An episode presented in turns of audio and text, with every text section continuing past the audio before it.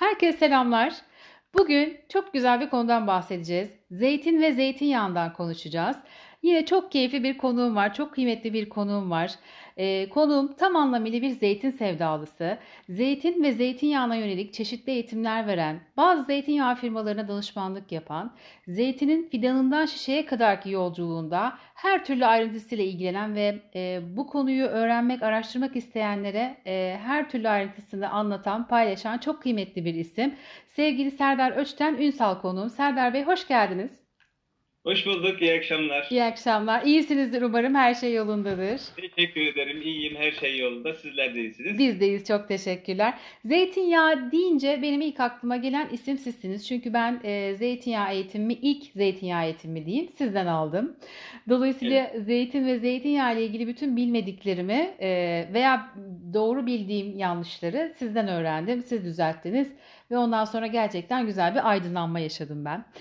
E, dedik ya bugün hep zeytini ve zeytinyağını konuşacağız ama e, ben önce şeyden bahsetmek istiyorum.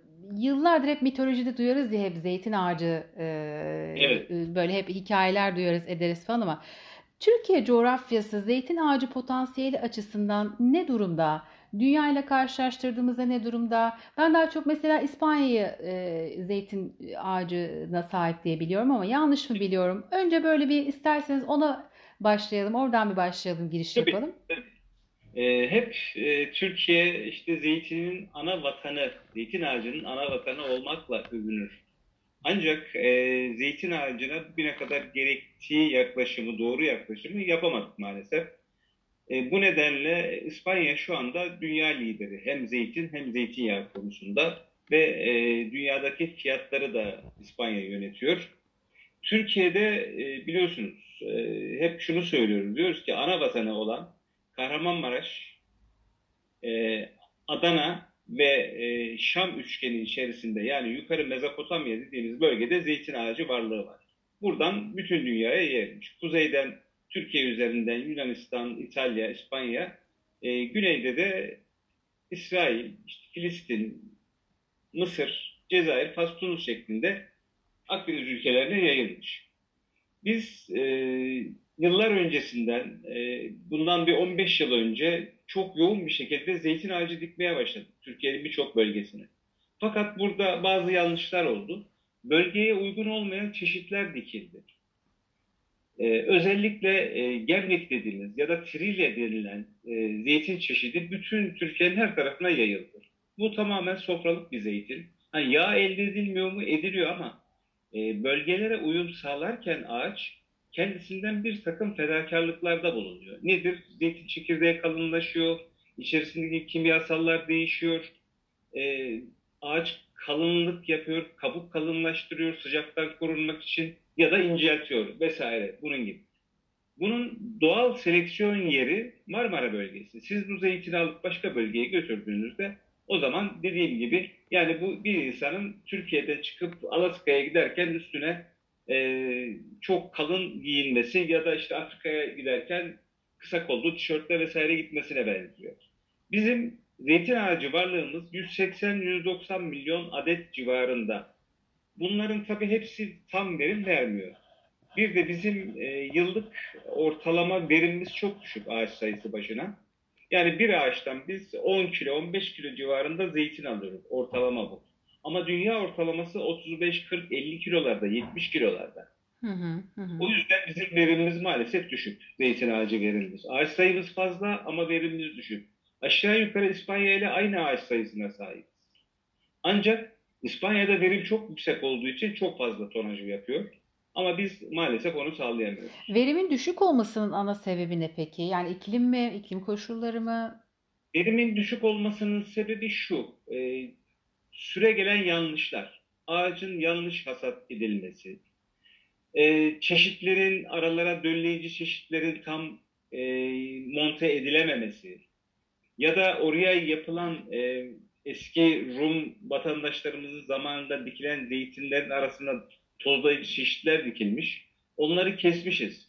Tabii bunun için en büyük zorluk şu.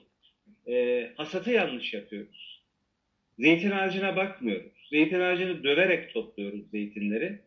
E, zeytin ağacı hasat edilirken e, aynı dalın üzerinde bir sonraki senenin zeytin tomurcukları bulunur, meyve tomurcukları. Siz bunu sopayla dövüp indirirseniz aşağıya o tomurcuklara da zarar vermiş oluyorsunuz. Ve bir sonraki sene zeytin vermiyor. Ya da çok az veriyor o tomurcukları döktüğünüz için. Biz buna periyodisite diyoruz. Yani bir sene var yılı, bir sene yok yılı. Ancak bazı çeşitlerde bu çok az. Mesela gemlik dediğimiz çeşitte ya da trilyedir asıl adı burada belirteyim. Trilye çeşidinde e, her sene aşağı yukarı aynı ürünü alırsınız. Hı hı. Ve ağaç e, her sene verim arttırarak gider. Ama bir de şu var bizde. Bütün Ege bölgesi, Akdeniz bölgesindeki zeytin ağacı varlığımız çok eski ağaçlar. Kaç yani yıllık 100, mesela? 100, 300, 500 hatta 1000, 2000 yaşında civarında ağaçlarımız var. E, bunlarda ağaçlar yaşlandıkça verim kaybına sebep oluyor. Yanlış hasat yaptığınızda e, ağaçlarınız eski olduğunda bunlar hepsi bir araya gelince maalesef e, tozlayıcılar da olmadığı için verimimiz çok düşük kalıyor. Ben mesela bir video izlemiştim. Ee, orada ağaçların arasına bir makine giriyor. İspanya'dan bahsediyorum. Evet, ee, makinelerle doğru. fıtır fıtır fıtır hani o makine sallaya sallaya bütün ağaçtaki zeytin meyvesini döküyor. Ee, yani o zaman o da aslında sallamış oluyor ama biz döverken tomurcuklarını mı? Biz e, zeytini savaşıyoruz zeytin hmm. ağacıyla. Şimdi şöyle söyleyeyim. E, İspanya'da bu arbosana, arbeküna dediğimiz makinalı hasata uygun çeşitleri yıllar önce geliştirdiler. Makinalı hasada uygun hale getirdiler. Ağacın dalını elinize alıp e, düğüm attığınızda kırılmıyor filiz. Ama bizim ağaca onu yaptığınızda çatır çatır kırılıyor dalları. Üstüne kar bindiğinde dalları kırılıyor. Ee, İspanya yıllar önceden başladı bunu e, seleksiyon haline ya da e, melezleştirerek bu hale getirdi ağaçlarını. Ama biz maalesef çok geride kaldık. Bizim makinalı hasata uygun ağacımız yok. Hele ki eski ağaçlardan bahsediyoruz. Yani gövde sarsıcılar, dal sarsıcılar bunlarla girdiğimiz zaman bayağı zayiat veriyoruz ama son zamanlarda bizde e, dal sarsıcılar ve tırmıklar çok kullanılmaya başlandı. E, bunlardan biraz daha fayda görüyoruz biz. Yani ağaçlara çok zarar vermiyoruz. Ama bizim gövde sarsıcı ya da ağaçların üzerinde ilerleyebilen makinalarımız yok. Hı hı. Bir de şöyle tabii bu şundan da kaynaklanıyor. Çünkü ona uygun ağacımız yok. Bugün Edremit, Yağlık ya da Ayvalık dediğimiz çeşitler, Memecik dediğimiz çeşitler Bunların boyları 3 metre, 4 metreye civar, 5 metreye uzananlar var. Bunların üzerinde makineyle hasat yapamazsınız. Hı Bu ağaçların tamamen boylarının küçültülmesi gerekiyor. Hı hı hı. Ki makineler hasata uygun hale gelsin. Hı hı. Bütün detayları konuşacağız hocam. Ee, siz zeytinyağı tadım uzmanısınız ya şimdi en doğru cevabı siz e, verirsiniz diye düşünüyorum. E, ayçiçek yağı bile günümüzde bu kadar pahalılanmışken zeytinyağı evet. sizce lüks mü? Hayır, hiçbir zaman zeytinyağı lüks olmadı bu ülkede. Hı hı. E, zeytinyağını doğru yerden, doğru zamanda alırsanız e, çok pahalı değil, lüks değil. Tabii son zamanlarda e, işte maliyetlerin artması, kargo ücretlerinin yükselmesi vesaire gibi durumlarla karşılaştığımızda biraz e, zam geldi yağlara ama yine de diğer yağlarla karşılaştırdığımızda e, hem sağlık bakımından hem lezzet bakımından karşılaştırma yaptığınızda zeytinyağı hala mükemmel bir yağ olarak karşımıza çıkıyor. Hı hı. Peki hocam sizden aldığımız eğitimde böyle bir tablo vardı. Orada işte zeytinyağının e, ne koktuğunu bulmuştuk. Bir sene zeytinyağlarını tadıp evet. içimize çekip vesaire falan bir tekniği, taktiği var. Şey merak ediyorum mesela bazı kadınlarla konuştuğumuzda şey diyor Üf, bir zeytinyağı geldi mis gibi zeytin kokuyor işte zeytinyağı kokuyor falan diyor. Zeytinyağı kokar mı? Ya da daha doğrusu şöyle söyleyeyim. Zeytinyağı zeytin mi kokar? Ne kokması gerekir? Evet, e, kaliteli, düzgün bir üretilmiş zeytinyağı bir kere salamura zeytin yani bir markete girdiğinizdeki o zeytin reyonundaki aldığınız koku kokmaz. Eğer öyle bir koku varsa o zeytinyağı kusurlu üretilmiştir. Zeytinyağı tabii ki zeytin meyvesinden elde ediyorsunuz. Meyvelerde kokular vardır bir parfüm gibi olmalıdır zeytinyağı. Kokladığınızda mutlaka sizi etkileyecek taze ferah kokular vermesi lazım. Fresh kokular vermesi lazım. Ee, bunun en güzelini anlayabileceğiniz şekilde taze biçilmiş çimen kokusu. Hmm. Ee, domates kokusu, domatesin sapındaki o yeşil sapındaki kokuyu almalısınız. Yeşil elma kokusu yani E, zeytinyağı size hep yeşil kokuları vermeli. Taze kokuları vermeli. Ama bir çürük domatese ya da salça kokusu alıyorsanız ya da işte yağlı boya kokusu vesaire böyle e, tereyağı kokusu alıyorsanız kavrulmuş kuru yemiş kokusu alıyorsanız o zaman üretimde kusur var demektir. Bu diğer taraftan da taşiş var demek anlamına mı gelir? Taşişi de bilmeyenler için bunlar- açsak. Pardon, e, şey şöyle söyleyeyim ben size. Taşiş demek şu. Bir yağın içerisine ya da bir başka bir e, gıda malzemesinin içerisine daha ucuz ürünün karıştırılması demek. Taşişin anlamı bu. Hı hı. E, zeytinyağının içerisine kanola yağı koyduğunuzda ya da işte mısır üzü yağı karıştırdığınızda bu bir taşiştir. Hı hı. E, bunda kokular çok fazla belli olmayabilir. Yani e, özellikle rafine işlemi uygulanırsa rafinasyondan sonra bunu hissedemeyebiliriz. Hı hı. Yalnız içerisindeki kimyasallardan çıkar bu. Tohum yağlarının belirli değerleri vardır. Kimyasal olarak karşınıza çıktığı zaman buna siz ayçiçek yağı, kanola yağı vesaire yağlar karıştırmış diyebilirsiniz.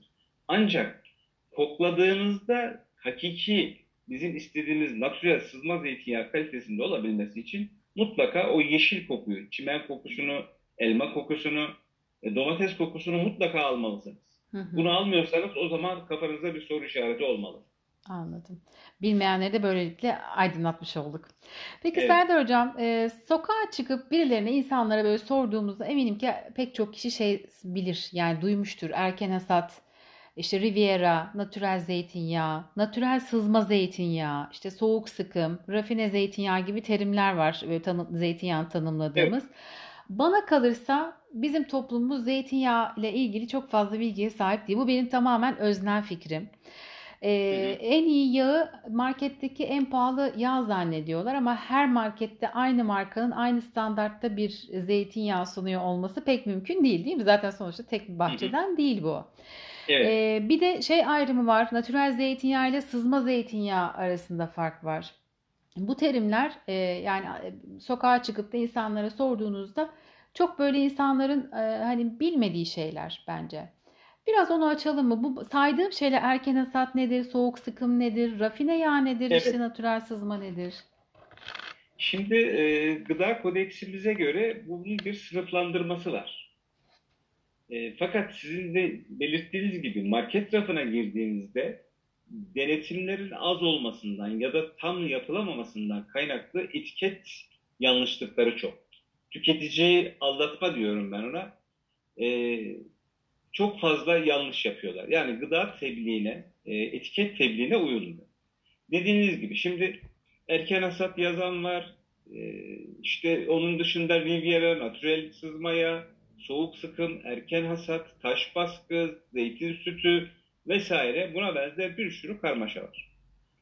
Bir kere siz zeytinyağını hangi yöntemle olursa olsun yani soğuk sıkım, sıcak sıkım, ister ayağınızda çiğneyin, taş baskı vesaire, taş kırma olursa olur. Yağı elde ettiğinizde elde ettiğiniz yağ bir kere natürel zeytinyağıdır. Yani sınıflandırılmamış bir yağ var elinizde. Zeytinden elde ettiniz. Kimyasalını bilmiyorsunuz. Duysal analizini yapmamışsınız. Buna natürel zeytinyağı diyoruz. Daha Hı hı. sonra bu zeytinyağını alıp kimyasal olarak test ettiğinizde karşınıza çıkan sonuçlar tebliğdeki natürel sızma zeytinyağına uyuyorsa buna natürel sızma zeytinyağı diyorsunuz. Buna da uyabilmesi için toplam serbest yağ asitlerinin oleik asit cinsinden 0.8'in altında olması gerekiyor. Ayrıca duyusal açıdan da yani duyusal analiz sonrasında da mutlaka meyve kokusunun olması ve kusur barındırmaması gerekiyor. Bunları bu şartları sağladığında biz ona natürel sızma zeytinyağı diyoruz. Hı hı. Daha sonra yine bu kimyasal şartları taşıyacak duyusal analiz yapılmış ancak 0.8'in altında değil de 0.81 diyelim. Buradan başlayıp 2 aside kadar giden yağlara da yemeklik sınıflandırması yani yemeklik ya da natürel birinci zeytinyağı diye sınıflandırıyoruz. 2 asidin üstündeki yağlar da rafinajlık yağ olarak değerlendiriliyor ve rafineye gidiyor. Daha sonra Riviera dediğimiz başka bir sınıflandırma var. Bu da Türkiye, yalnızca Türkiye'de var. Başka Hmm. yerde yok. Bugüne kadar onun da en büyük nedeni düzgün yağ üretememiş olmamız. Hı hı. Hep hatalı yağlar üretmişiz. Ee, rafine dediğim o iki asidin üstündeki yağlar rafinasyon işlemine tabi tutuluyor. Hem kimyasal olarak hem de yüksek basınç altında bunların asitlikleri sıfıra düşürülüyor. İşte kokuları gideriliyor.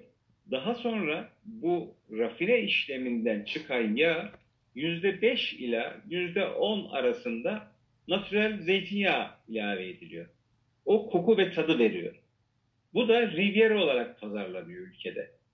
Ha, kötü bir şey mi? Değil. Kızartmalarda çok rahat, güvenilir olarak kullanılabilir. Hı hı. Hı. Ancak siz düzgün bir yemeğinizde kullanmak istiyorsanız e, natürel sızma zeytinyağı kullanacaksınız. Onun dışında erken hasat. Bu da çok kafalarda bir soru işareti. Evet. Neye göre erken hasat? Çünkü bizim Türkiye coğrafyasına baktığımızda e, Güneydoğu'dan başlayan bütün işte kıyı şeridimizi takip edip Karadeniz'e kadar olan zeytin ağacı varlığımız var. Bunlar e, Eylül ayında başlayarak ta ki aralığa kadar erken hasat yapacağınız bölgeler var. Hı hı. Erken hasattaki maksat şu. Zeytinin yeşil ya da e, can eriği gibi düşünün. Yeşil halinden bir tık daha ileriye geçip siyaha doğru geçerken böyle üstleri alacalı olur. Yeşil ağırlıklı ya da kızıl ağırlıklı olur. Yeşil kızıl, yeşil ala. Bu e, dönemde topladığınızda erken hasat olmuş. Erken hasatta önemli olan nedir? Niye erken hasat yapılır? E, zeytinin içerisindeki fenolik bileşikler, antioksidan, antioksidan dediğimiz insan vücuduna ya da zeytinyağının kendisine faydalı olan maddeler bulunur. Eğer siz bunları erken dönemde hasat etmezseniz e, olgunlaşmaya bağlı olarak o maddeler kaybolur. Siyaha geçtiğinde ise o maddeler çok daha az içerisinde bulunur ama bu sefer E vitaminiyle meyvede şeker oranı yükselir. Hı. E, bundan da işte bizim yemeklik dediğimiz ya da geç hasat, olgun hasat tabir ettiğimiz yağlar elde edilir. Ama siz vücudunuza yararlı sağlıkta e, daha iyi, benim vücuduma yarasın işte kanser hastası kullansın ya da e, kalp hastası kullansın diyorsanız o zaman erken hasat yağı alacaksınız. Bunun da süresi dediğim gibi bölgelere göre değişebilir. Zeytinin tamamen rengiyle ilgilidir, tadıyla ilgilidir. Bunu yalnızca uzmanlar anlar. Yani e, ağacın başına gittiğinizde o zeytinin ne zaman hasat edileceğine bakıp tadına bakıp hatta zeytini yiyerek tadına bakıp ya da kimyasal analizini çıkarak karar veriyoruz. Hı hı. Böyle karar verebilirsiniz. Bu da erken hasattır. Onun dışında sıcak sıkım ya da Soğuk soğuk, sıkım, sıkım dediğimiz yine bir e, insanların kafasını karıştıran bir olay var. E, gıda kodeksine göre sizin zeytini işlerken makinelere yönlendirdiğinizdeki bütün her makinenin geçişinde kırıcı, işte malaksör ya da dekantör dediğimiz bu süreçte zeytinyağının elde edilmesi sırasında yağın ya da hamurun, zeytin hamurunun ısısının 27 dereceyi geçmemesi gerekiyor. Eğer 27 derecenin altında işliyorsanız soğuk sıkım olarak kabul ediliyor. Hı hı. Fakat Türkiye'deki e, çok makine kullandığım için ya da e, bütün Türkiye'de kullanılan makineleri bildiğim için e, bu sistemleri e, sistem boyunca 27 dereceye e, tutmak çok zor. Biz bunlar için e, özel soğutucular kullanıyoruz. Hı hı.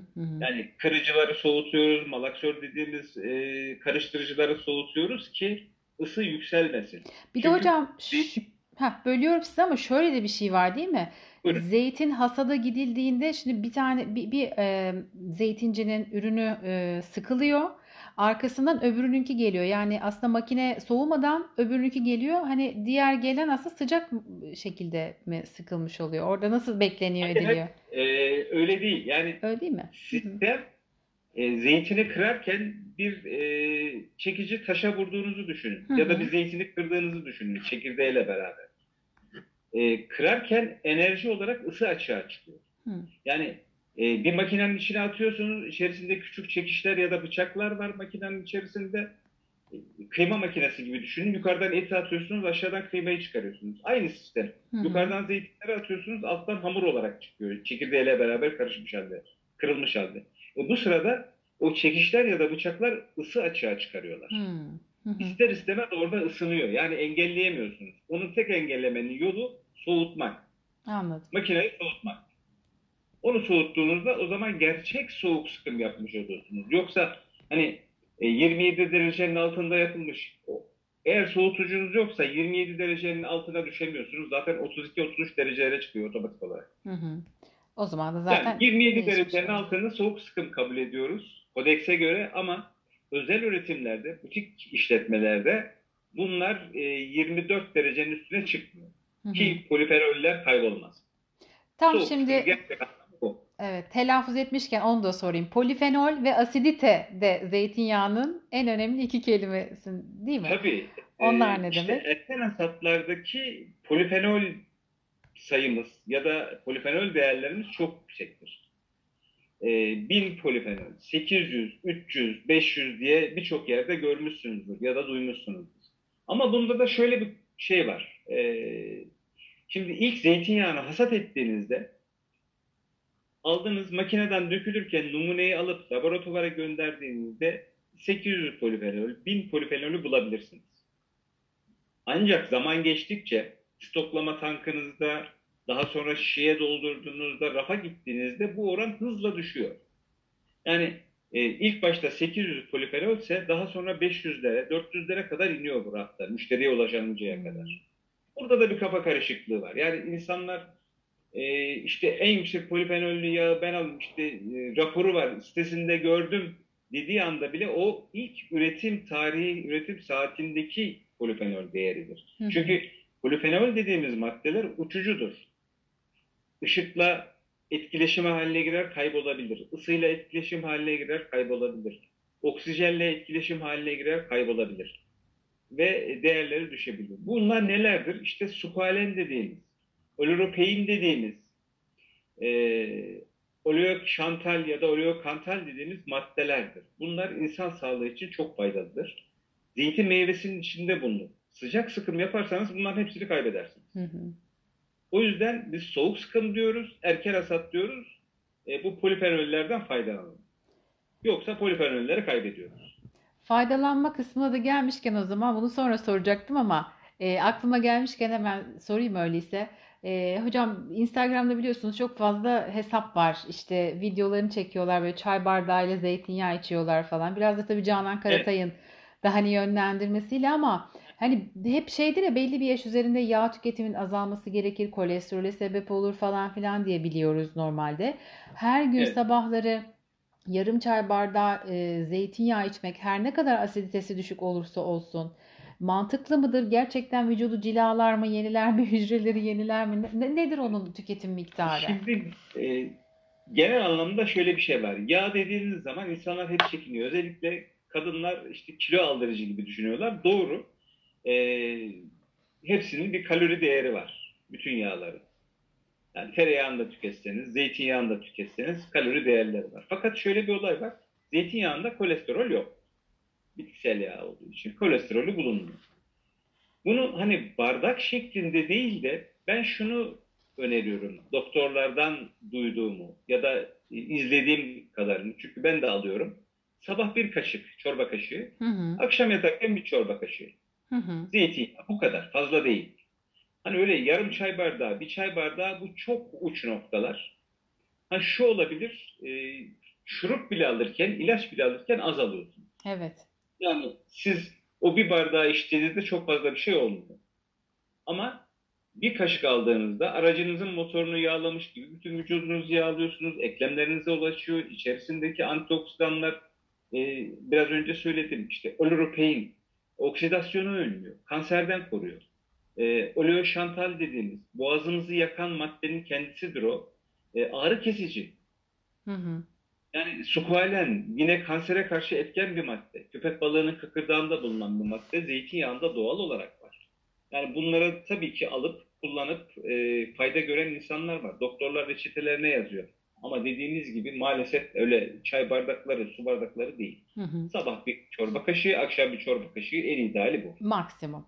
Peki hocam yakan dediniz ya onu e, oradan aklıma bir şey geldi. Şimdi ben tabii bütün ödüllü zeytinyağı markalarını biliyorum. Bazılarının sahipleriyle tanışıyoruz, arazilerini Evet. Geziyoruz. E, bana en iyi e, zeytinyağı hangisidir diye sorduklarında da bu ödüllü olanlardan öneriyorum. Üç tanesini. Onlardan birini alıyor. Ama mesela alan arkadaşım ya da tanıdığım diyor ki ya o nasıl bir zeytinyağıydı? Boğazımı yaktı diyor. Gözümden yaş geldi diyor. Şimdi biz de tadımda e, gözümüzden yaş geldiğini gördük ama bunun anlamı nedir bilmeyenler için bence anlatalım. Şimdi e, biraz önce e, zeytinyağı sınıflandırmasını anlatırken e, asitlerin 0.8'in altında olması bir de meyve değerinin mutlaka bulunması gerektiğini söylemiştik. Bunun yanında acılığı ve yakıcılığı olması lazım zeytinyağının. Ne olacak? Meyve acı çünkü. O meyvedeki e, limonu ya da portakalı sıktığınızda nasıl ekşi bir tat alıyorsanız ya da elmayı sıktığınızda daha tatlı bir tat geliyorsa e, zeytini sıktığınızda da mutlaka o acı maddeyle karşılaşmak durumundasınız. Doğru üretirseniz zeytindeki o koliferol dediğiniz sukalen, işte poloropein, oleoşantal yağa geçiyor. Ve siz bunu aldığınızda biri boğazınızı yakıyor, biri dilinizi yakıyor, biri işte burnunuzu, nefes borunuzu yakıyor. Ee, bunların bulunması çok iyi bir şey.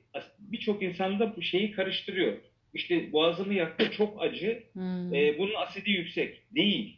Alışkın alışkın olmadıkları için bir de hani marketten aldıklarımızla e, o Tabii. asıl ödüllü olan dünya genelinde e, yarışmalara katılıp da ödül alanlar tabii birinci sınıf zeytinyağı satıyorlar aslında. Tabii, aynen öyle. Ee, mutlaka bunun için herkes çaba harcıyor, doğru zeytinyağını üretmeye çalışıyor. Yani acı, yakıcı ve meyvemsiliği yüksek yağlar her zaman sağlık için iyi yağlardır. Ama bu da demek değil ki Riviera kötü, işte natürel birinci kötü ya da olgun hasatlar kötü anlamına gelmesin. Hı hı. Her birinin ayrı kullanım yeri var. Hı hı.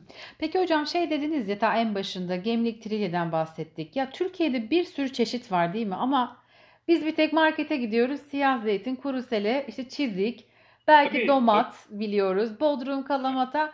Hani ama bunların e, bir şeyi var. Yani neye göre çeşidi? İsmi hani dedik ya gemlik ama aslında gemlik de yetişmiyor. Hani ismi başka falan. Şimdi e, o yanlış bir kanı. Herkes hani gemlik zeytini dediğiniz zaman e, çeşit trilyedir. Trilye çeşidinden gemlikte gemlik usulü onu tatlandırmaktan geliyor ismi gemlik. Yani kuyulara zeytinler basılıyor, üzerine tuz konuyor ve 6 ay, 8 ay, 12 ay, 16 ay gibi e, zamanlarda zeytin olgunlaştırılıyor. Bu gemlik zeytini deniyor buna. Ama ad, e, bölge ismi o kadar yaygınlaşmış ki her yerde artık gemlik zeytini diye anılıyor Evet. bu. Ve sofralık zeytin. Yani yağ olmuyor mu? Muhteşem yağı çıkıyor düzgün işlediğimizde. Ama şöyle bir durum var. Ekonomik değer açısından karşılaştırdığınızda gemlik zeytinini yağ işlemek çok mantıklı gelmiyor. Hı hı. Yani şöyle söyleyeyim ben size. E, Bir kilo ham gemlik zeytinini piyasada siz 8 liraya 10 liraya iri boy olarak yüksek kalibre söylüyorum. Bunu satabilirken bunu alıp 5 kiloda bir yağ elde etmek ya da erken hasatlarda 7, 8, 10 kiloda 1 kilo yağ elde etmek arasında e, seçim yapmak durumundasınız. O zaman sizin 1 litre ya da 1 kilogram yağ maliyetiniz e, erken hasatta 10 çarpı 10, 100 lira maliyetiniz var. Kaça satacaksınız? Evet, evet. Ama öbür türlü sofralık olarak değerlendirdiğinizde daha karlısınız. Anladım. E, Peki, Türkiye'de Diğer çeşitler? birçok bölgede farklı zeytin çeşitlerimiz var. Marmara bölgesi gemlik ve sofralık ağırlıklıdır. İşte Balıkesir'e geldiğinizde kıyı şeridinde ya da Çanakkale'den başladık İzmir e, civarına kadar inerken burada ağırlıklı çeşit e, Ayvalık ya da Edremit. Bunlar birbirinin sinonimidir. Aynı melezden e, şeyden tozlanmışlardır. İkisi de aynı özelliklere sahiptir aşağı yukarı. Biraz şekil olarak değişiklikleri vardır. E, yağlı çeşittir. Ama sofralık olmaz mı? Çok lezzetli kırmaları olur. E, ya da yuvarlama dediğimiz şekilde yapılabilir, tüketilebilir. E, içeriye biraz e, Manisa, Akhisar tarafına gittiğinizde domat zeytinleri, sofralık Evet. zeytinlerdir. Uslu vardır. Çok güzel bir zeytindir yine o bölgeye ait. Ondan sonra aşağıya doğru indiğinizde yine Memecik özellikle Aydın ve Muğla yöresinin Antalya'nın e, belirli bölgelerine kadar uzanan civarda memecik, çilli, çekişte, kara yaprak, yamalak sarısı, dilmit özellikle Bodrum civarında dilmit dediğimiz çeşitler var. Bunların birçoğu Dilmit. sofralık ve yağlık olarak ayrılabiliyor tekrar. Hı hı. E daha ileriye geçtiğinizde işte e, halhalı, derik halhalı dediğimiz e, kilis yağlık, nizip yağlık çeşitlerimiz var. Hurma zeytinimiz var. Aşiyel, eşek zeytini biraz önce sizin söylediğiniz kalamata, eşek zeytini aynıdır. E, tavşan yüreği özellikle Antalya civarının, e, Sarıulak, Topakulak bunlar Adana civarlarının, e, Mersin civarının zeytinleri ve birçoğu da coğrafi işaret almıştır bunların Evet. zeytin Evet. olarak. Ben mesela Ee, şey hocam lafınızı bölüyorum ama e, Kuşadası'nda hurma zeytin denedim. Dalında kuruyan bir e, dalında kuruyan Evet. ve başka işleme tabi edilmeyen bir zeytin çeşidi. Çok enteresan gelmişti. Ee, Urla, Kuşadası'nın bazı bölümlerinde, Urla'da ağırlıklı olarak e, Karaburun civarlarında bu zeytinden var. Dalında e, olgunlaşıyor. E, tuzsuz zeytin gibi düşünün. E, denizden tozlanıyor sporlarla, denizden esen yerlerin e, getirdiği sporlarla tatlanıyor. Yani içinin e, suyu gidiyor, dalında kuru bir meyve kalıyor. Siz onu alıp dalından rahatça tüketebiliyorsunuz. Ben lafınızı böldüm. Bir şey söylüyordunuz. Devam ediyordunuz çeşitleri. Ha, çeşitleri söylüyordum. Bunların Aha. hepsi coğrafi işaretlere sahip. Tabii siz buradan aldığınız zeytinlerden elde ettiğiniz yağlarda da coğrafi işaret kullanıyorsunuz. Mesela e, Gemlik coğrafi işaret aldı. E, Edremit çizik e, coğrafi işaret aldı. İşte Memecik zeytini coğrafi işaret aldı. E, özellikle Milas zeytini diye Avrupa Birliği'nden tescillendi son dönemde.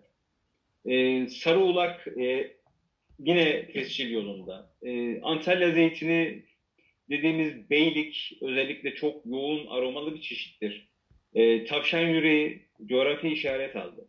Bunların her birisi bizim için hem pazarlama hem zeytin yağımızı çeşitlendirmek açısından çok iyi. Çünkü her zeytin meyvesi farklı bir çiçek gibi kokuyor. Hı hı. Yani hepsinin yağı aynı değil.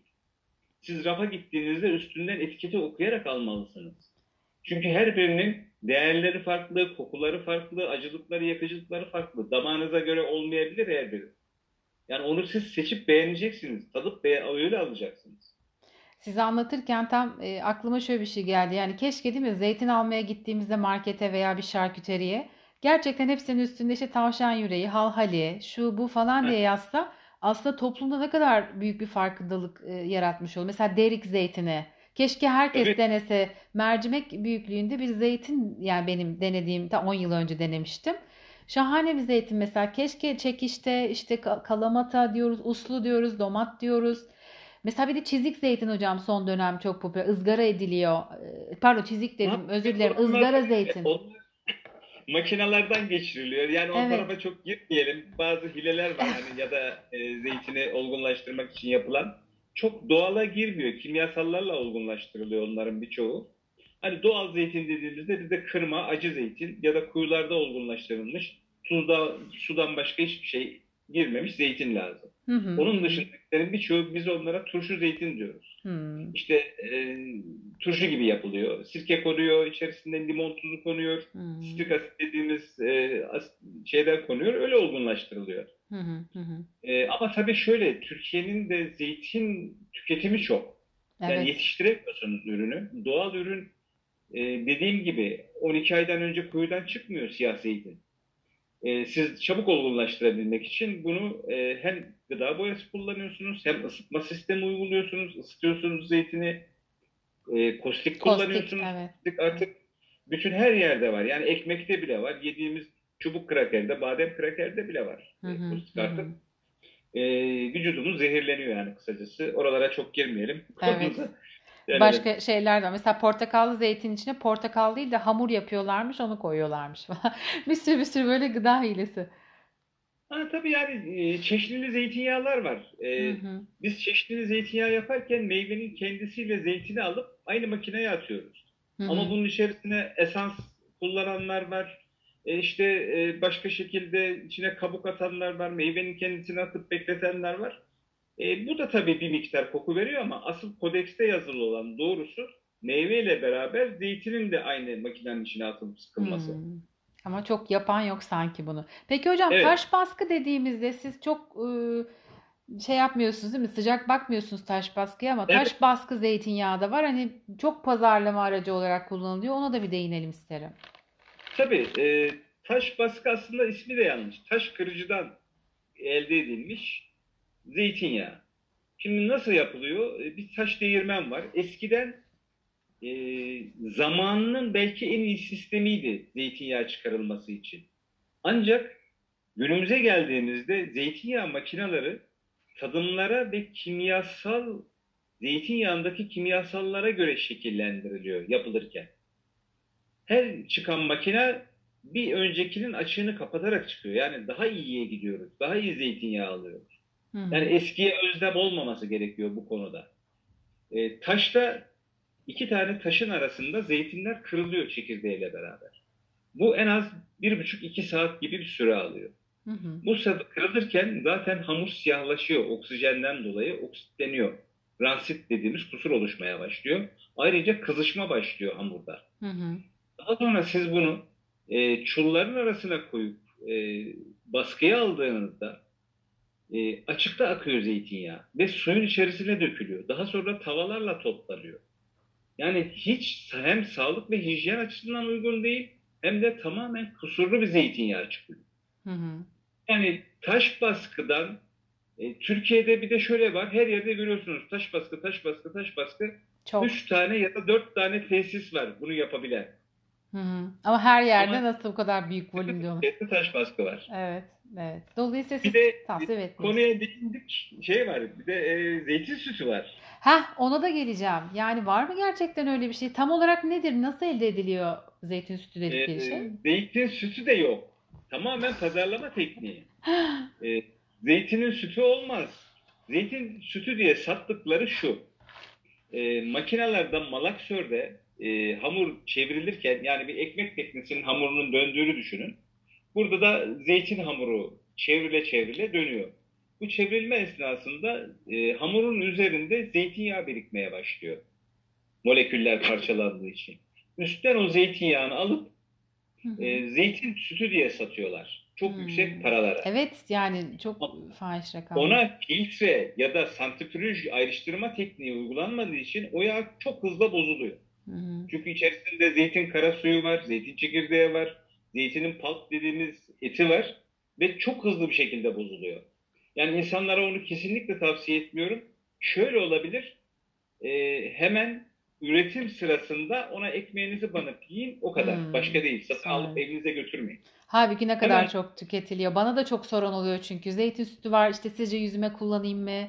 Elime süreyim mi? Çünkü zeytinyağının hani her şeyinden faydalandığım için ben bana da çok soru geliyor bununla ilgili ama Yani e, öyle yapacaklarsa natürel sızma zeytinyağını alıp alsınlar. yüzü. Yüzüne, ellerine, saçlarına her yerine sürebilirler. Evet, e, son derece kullan her yerde kullanılabilir. Yarada vesaire Evet. hani kantaron yağında e, ile de birlikte yapılıyor.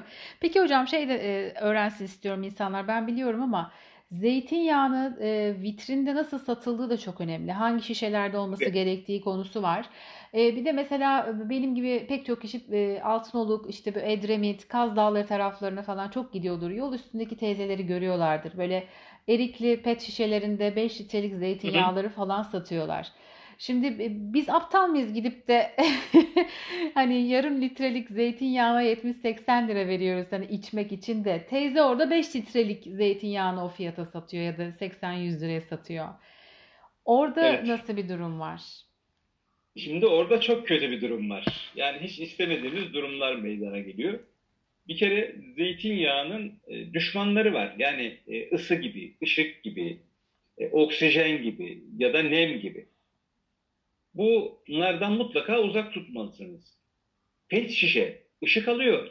Sıcakta güneşin altında yol boylarında satıyorlar ya da pazar yerlerinde. E bir de zaten o plastiğin içerisinde istemediğimiz kimyasallar var. Evet.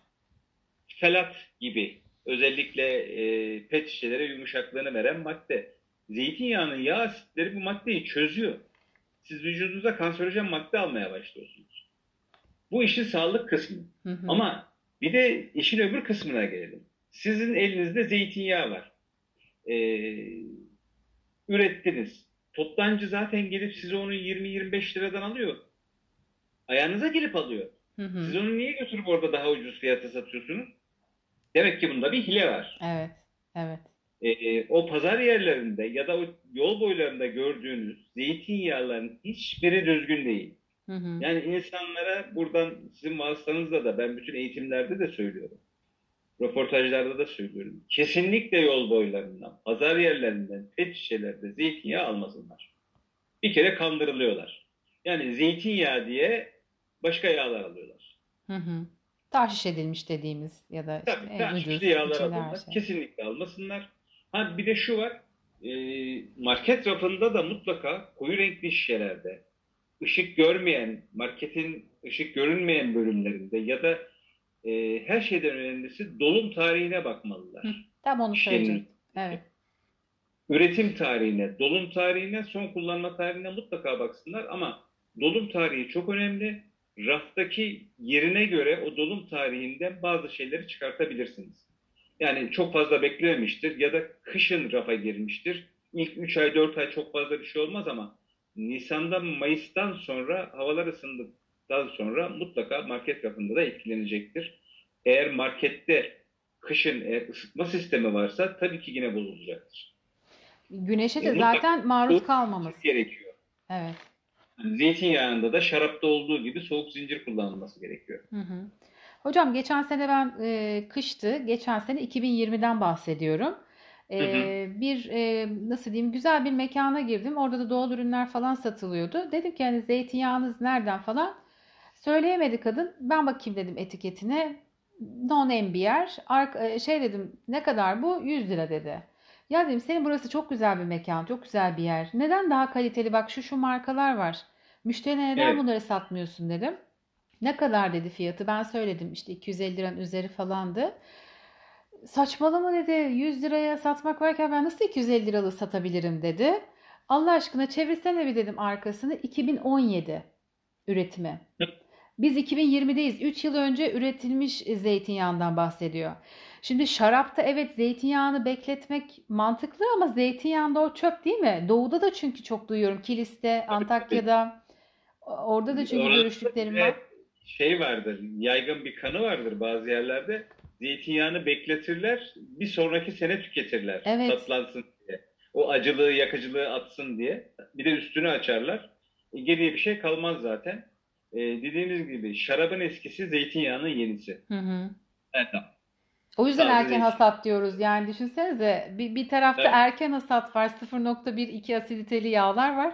Bir tarafta da 2'nin üzerinde 2 asiditenin üzerinde yağlar var. Hiçbir faydası yok ama herkes e, kendi yağını güzel diye düşünüyor. Dolayısıyla zeytinyağını eski almayacağız.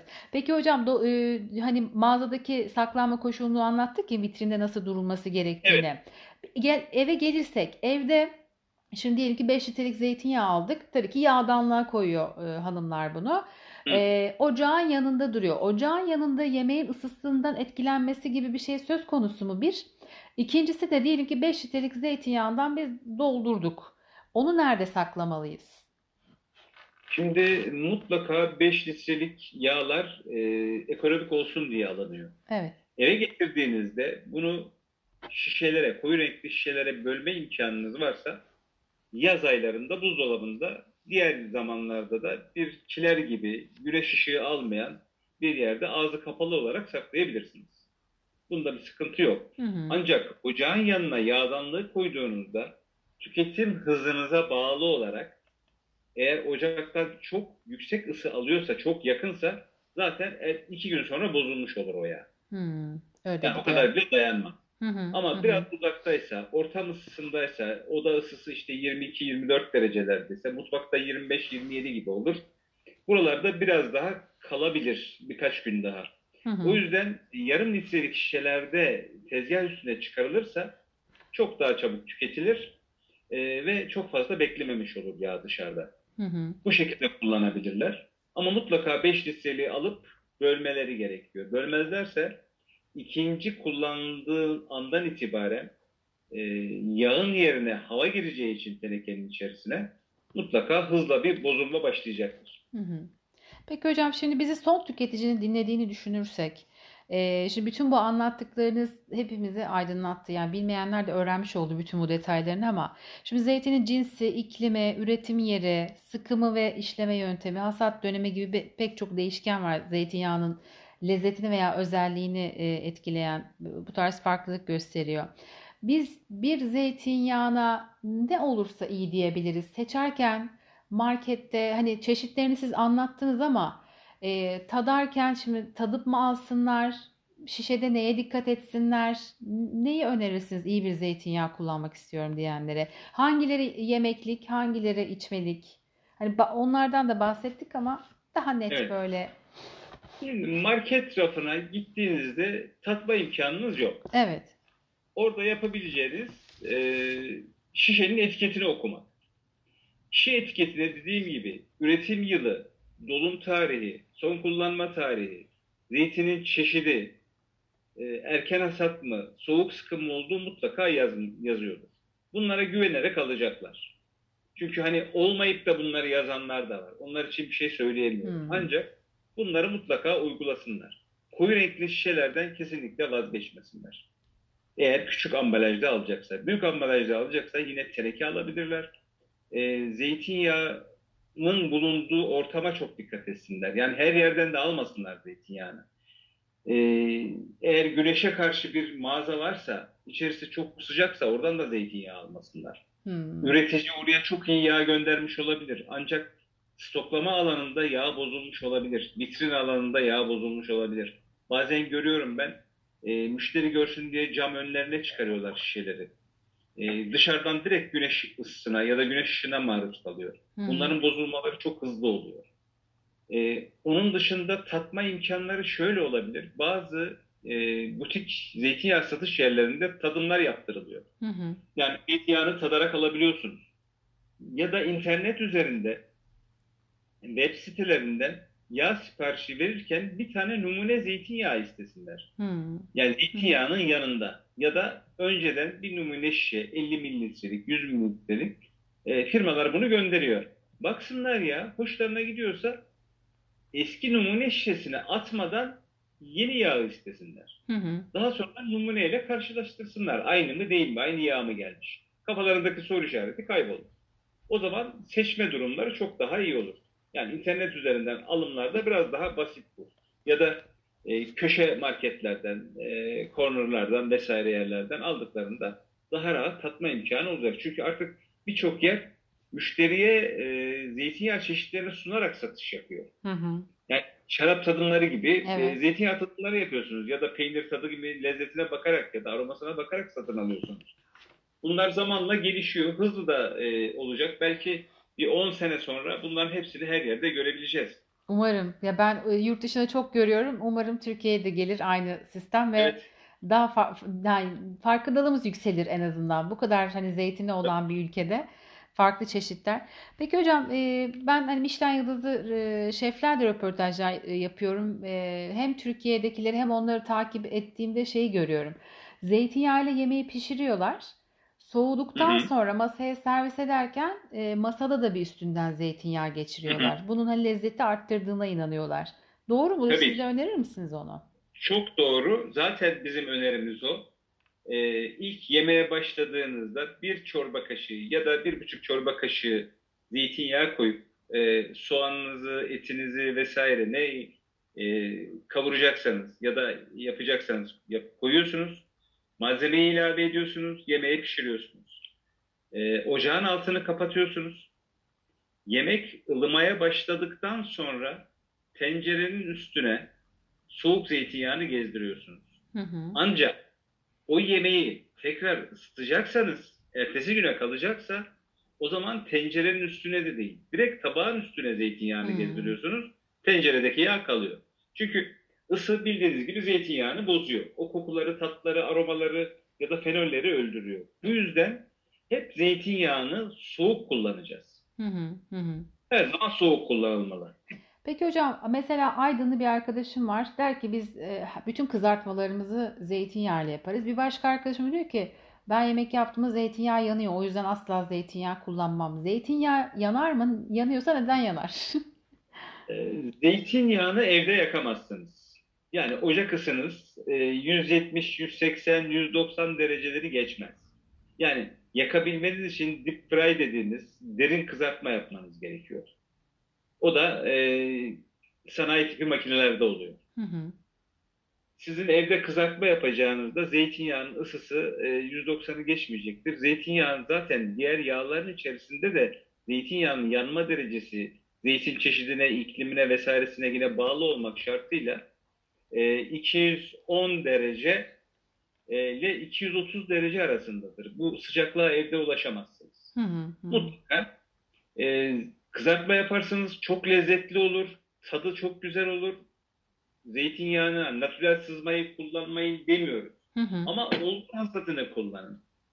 Eğer pahalı geliyorsa Riviera'sını kullanın. O da pahalı geliyorsa e, rafine zeytinyağını kullanın. Yani rafine zeytinyağı bile e, diğer yağlardan daha iyidir. Sonuçta zeytinin bir yan ürünü. Hı hı. Diğer e, ayçiçek yağını kullandığınızda kızartma yaptığınızda yapış yapış olur her taraf. Ama Evet. zeytinyağında olmaz o. Evet. Ya da diğer yağlarda da yapış yapıyordu. Zeytinyağı çok rahat kullanılabilecek kızartmada, sıcak yemekte, soğuk yemekte. Biz niye soğuk yemekte soğuk kullanın diyoruz ya da sıcak yemekte daha sonra ilave edin? İçerisindeki o antioksidan ve fenollerden faydalanmak için. Hı hı. Aromalarının lezzetinin kaybolmaması için. Evet. Evet. Hani e, insanların e, erken hasat zeytinyağına parası yetiyorsa altı kızartmada da kullansın. Ya da hani saçına ben da kıyamam. Ben ona kıyamıyorum valla. Ee, sadece içiyorum onları falan ya da salatamın Evet. üstüne bir şey üstüne döküyorum. Peki hocam hep yetişkinler için bahsettik de bir de bebe zeytinyağı diye bir şey çıktı son 2-3 yıldır. Evet. Bu bir e, pazarlama e, aracı mı yoksa gerçekten hani böyle bir şey var mı? Yani bebek zeytinyağı biliyorsunuz yani biraz önce şeyleri sıraladık. Yani kodekse göre zeytinyağları sıraladık. Ee, bunun içerisinde bebek zeytinyağı yoktu. Hı hı.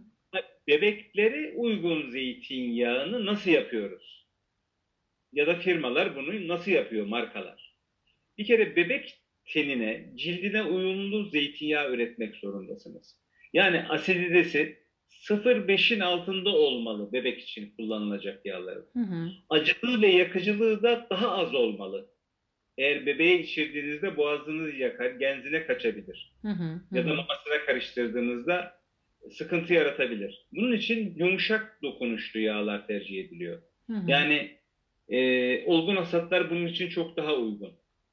Ama asitliği mutlaka 0.5'in altında olacak ki cildini de tahriş etmesin.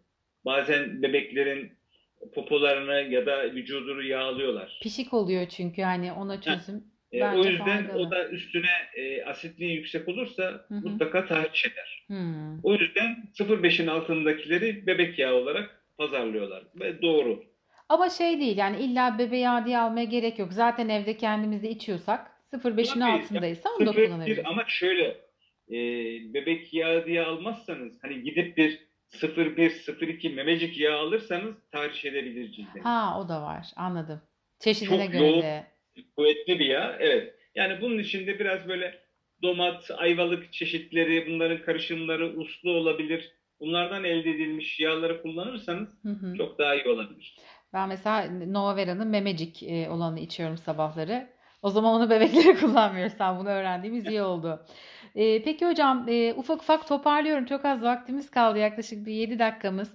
Şey de merak Evet. ediyorum. Şimdi son dönemde bazı zeytinyağı markaları da e, şey demeye başladı. İşte bizim 100 yıllık ağacımız, 500 yıllık ağacımız, 1000 yıllık ağacımız falan diye anlatıyorlar. Çok saygı duyuyorum tabii ki ama şimdi bahçedeki sadece tek bir ağaç bu yaştaysa bu bütün bahçedeki ağaçları kapsamıyor ama yine orada da sanki bir pazarlama şeyi kullanılıyormuş gibi. Yani Evet. zeytinyağı satılıyor ama ben o eski bin yıllık ağaçtan içmiyorum ki o zeytinyağını. Bana gelen yağ o değil ama onu pazarlıyorlar. Orada da bir şey Tabii. var. Yani bu tamamen biraz hani ticaret ahlakıyla ilgili ya da denetleme sorunu. Hı hı. Bilemezsiniz, uygulayamazsınız.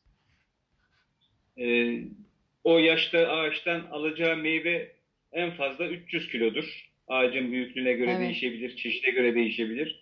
E, 300 kilodan alacağı ya erken hasatsa 30 kilodur. Onu şişeye koyup pazarlamaya bile değmez. Ee, ya da Evet şunu yapar, şişeye koyar, şişeye sıra numarası verir. Der ki benim elimde 30 kilo yağ var. Bu işte 60 şişe yapıyor yarım litrelik bunun da fiyatı bu. Başka yağım yok. Bu doğru olanı budur. Böyle yapılabilir. Hı hı, İtalya'da, İspanya'da örnekleri var ya da Yunanistan'da. hı hı. Ee, ama bu da şu oluyor. Elinizdeki o 60 şişeyi satıyorsunuz. Ertesi yıl para daha sıcak geliyor.